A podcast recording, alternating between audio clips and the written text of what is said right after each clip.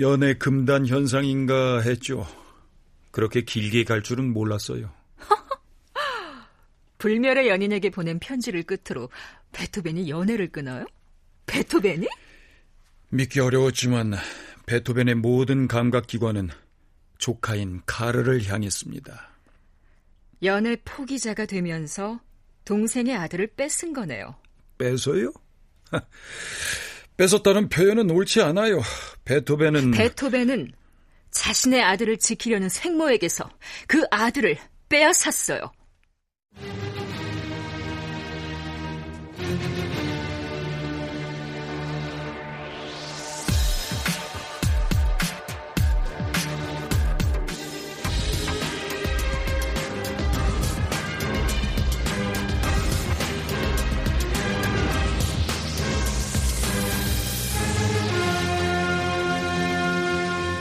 클래식 인간극장 베토벤 세 번째 난 베토벤이 아니에요.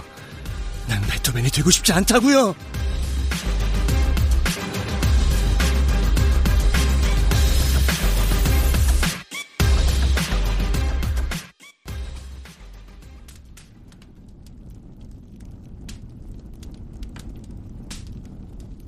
베토벤이 조카인 카르를 빼앗아서 자기 아들로 만들려는 의도가 전혀 없었다는 건가요? 동생 카스퍼가 죽지 않았다면 베토벤이 그런 식의 비난을 받을 이유도 없었겠죠. 어떤 사람들은 베토벤이 조카의 후견인이 되기 위해서 동생 유언장을 날조했다는 주장. 모함입니다. 베토벤을 성격 파탄자로 만들고 싶어하는 자들의 모함이에요. 베토벤은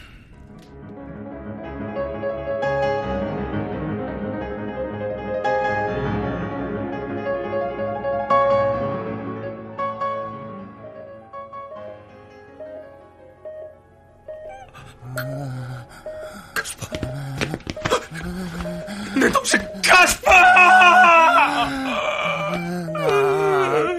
나 아직 살아있어요. 난, 난 널 이렇게 보낼 수 없어. 나는 보내주고 내 아들 카르를 부탁해. 칼을, 칼을 왜? 방과 후 돌봄 교실에서 잘 돌보고 있는 거 아니야? 아직 따뜻한 가정의 손길이 필요한 나이야. 그, 그래, 칼을 걱정 마. 내가 누구보다 성공한 남자로 키울게. 고마워 형. 조안나와 함께 카르를. 조안나? 스, 설마 조안나하고 나하고 고, 공동 후견인? 아직 엄마의 손길이 필요한 나이야. 나 혼자면 충분해. 조안나 같은 엄만 차라리. 야, 너도 조안나가 어떤 여자인지 알잖아. 어? 형. 와, 조안나는. 야, 너도 확실하게 하고 가. 조안나야, 나야. 어? 야, 야, 카르의 후견인 단 한 사람이면 돼. 어? 조안나야, 나야. 조안나야 돼.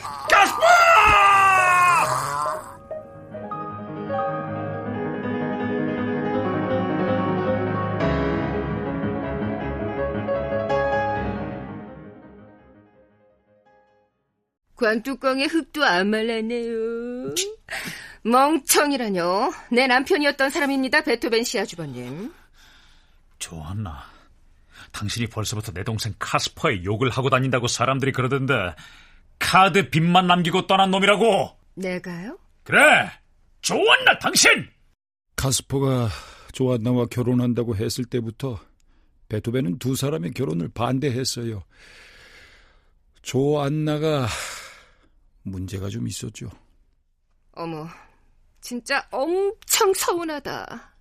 남의 말은 그렇게도 잘 믿어주는 분이 이 재수 씨 말은 못 믿겠어요? 그럼 법대로 신고를 하시던가. 지금 법을 따지는 게 아니잖아. 그러니까요, 시아주버님. 나 이미 개과천성 끝났어요. 지금 이 시간부터 우리 아들 카를의 정서와 신체 파육, 학업에만 전념할 것을 이 자리에서 맹세합니다. 물론 시아주버님이 경제적 지원만 해주신다면 말이죠. 아, 카스퍼가 우리를 왜 공동 후견인으로 지목했는지. 포기해. 당신이 카르를 포기하지 않으면 난 한 달 우유값도 내줄 수 없어. 오조나 오조나 오조나 베토벤 집안의 유일한 후손인 카르리 우유도 못 먹고 큰다면 뭐 딱 큰아버지만큼은 크겠죠. 좋았나? 저를 전적으로 믿으셔야 합니다, 시아주버님. 저 없이 카르를 감당할 수 있으시겠어요? 아유, 멍청이 가스퍼!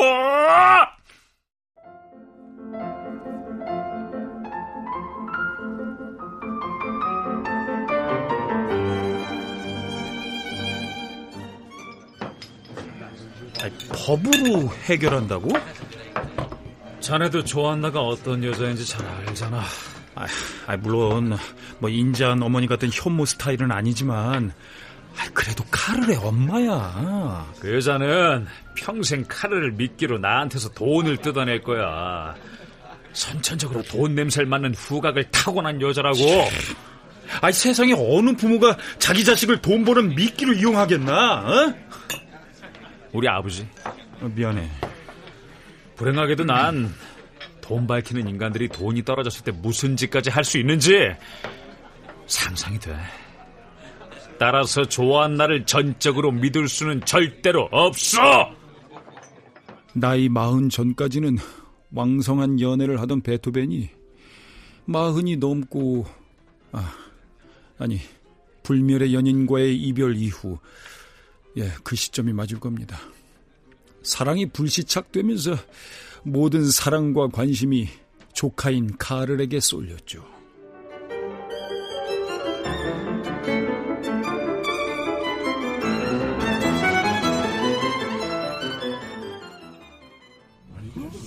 재판 누가 한다? 누가 한 거야?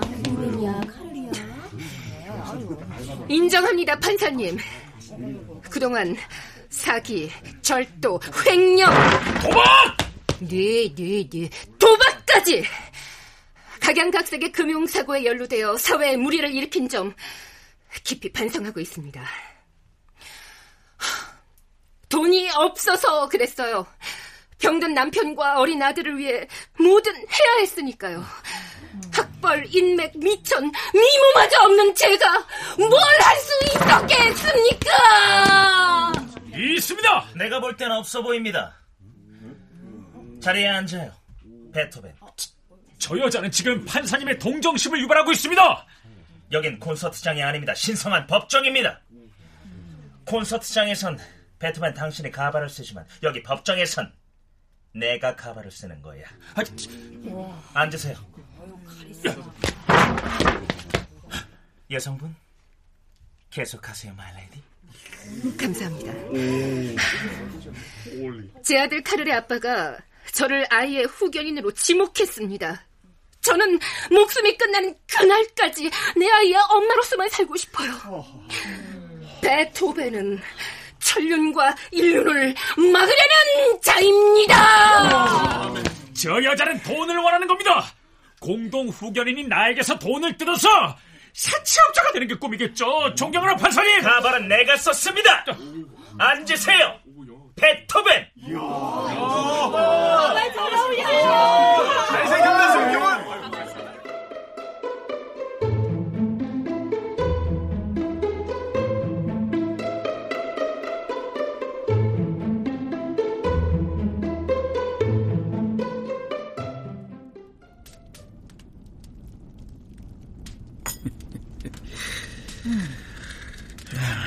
베토벤이 이겼죠?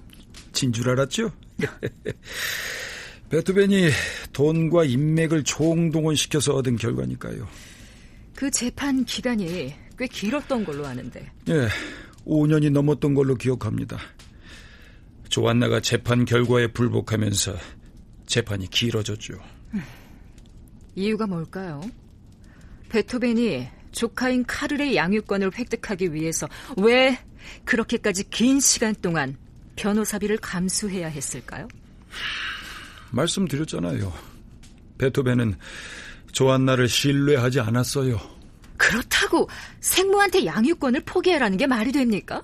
더구나 생모가 아이를 원하는데 큰아버지인 사람이 조카를 자기 아들로 만들겠다고 당신들이 생각하는 그런 이유가 아닙니다. 베토벤은 가르를 자기 자신으로 착각했어요. 자기 자신이라. 진짜 그렇게 생각하세요? 뭐 물론 내 개인적인 생각입니다만 아무튼 문제는 그 다음이었죠. 베토벤과 카를의 관계.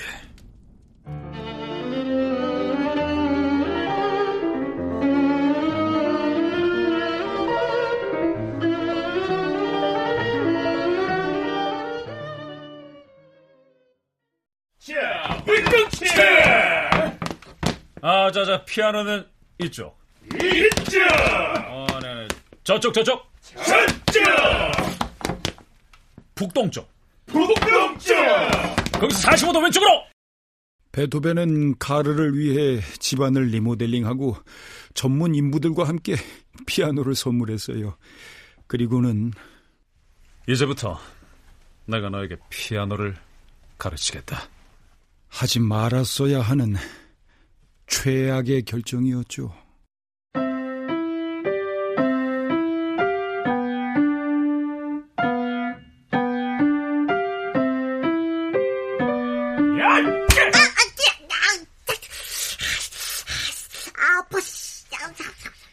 손등뼈가 다 무너졌잖아, 임마. 계란을 쥐고 있는 것처럼 손등을 오목하게. 오목 몰라? 옷은 오목교, 오목교. 어? 아우. 야, 야, 이, 야. 이렇게 아이고, 아주 한 대 치겠다. 이게 피아노 칠 소냐? 사람 턱으로 날아갈 손이지. 어? 아 삼촌 턱이 아니라 명치를 빠. 아이, 틀렸다고. 아, 야! 아, 아우 보, 아, 틀렸어, 아, 아, 틀렸어, 아, 틀렸어. 야! 베토벤은 자기 아버지가 자기한테 한 그대로를 카를에게 했어요. 야! 솔직히 더 심했죠. 잠시만요. 더 심했다는 건 구체적으로 뭘 말씀하시는 거죠? 카를의 모든 걸 간섭하고 감시했어요. 그래서 카를이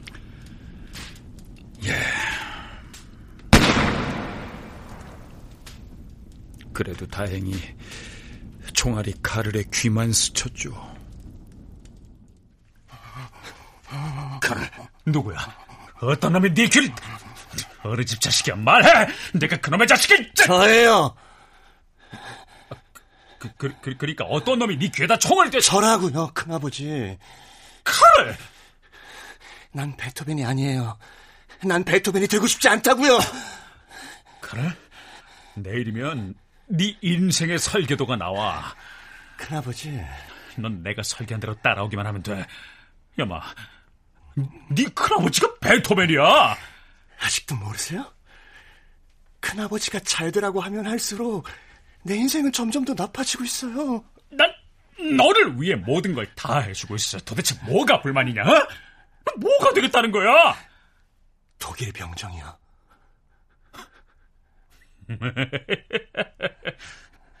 독일 병정. 이 베토벤의 조카가 고작 독일 병정이 되고 싶어서 내 앞에서 죽는 신음까지? 네. 그런데 살았으니 입대부터 해야겠네요. 야, 야, 너, 너 어디가, 카르, 카르,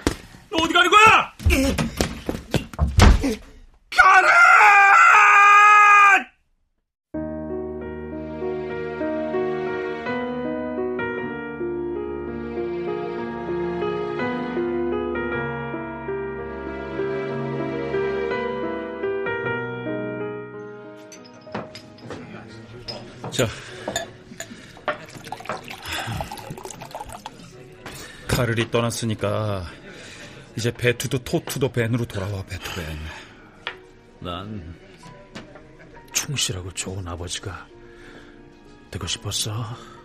그래서 카를에게 모든 걸 다 해줬지. 그런데 그 녀석은 고마울 줄 모르고 내가 주는 사랑에 지적질을 하더니 자기 몸에 상처를 냈어. 아, 총알이 귓불만 스쳤으니까 얼마나 다행이야. 총알이 차라리 귓불만 스쳤겠나? 베토벤. 내 귀 속에선 피가 흐르고 있어.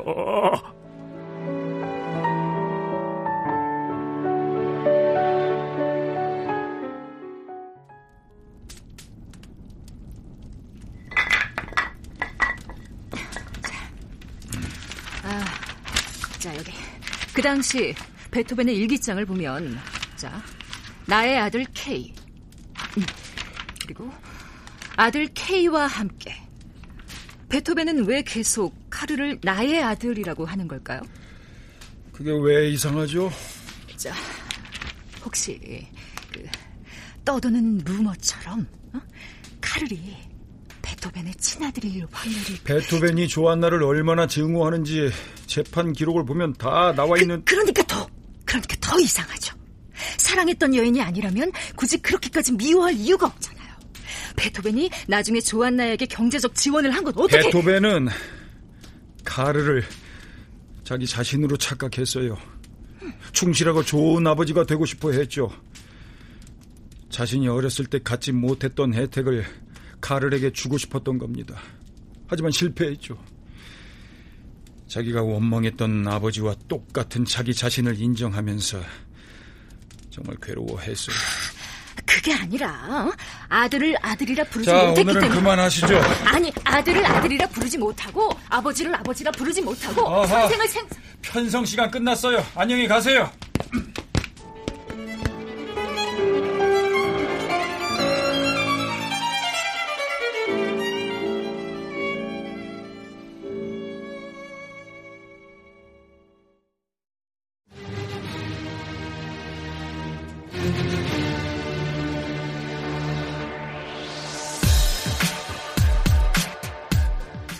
삼촌은 피아노를 잘 치지만 저는 사람을 잘 치거든요. 없을 거야. 어린 칼을 한희정. 넌 선생이고 난 병정이야. 칼을 이규창 여기서 내가 가발을 쓰는 거야. 판사 송기훈이었습니다.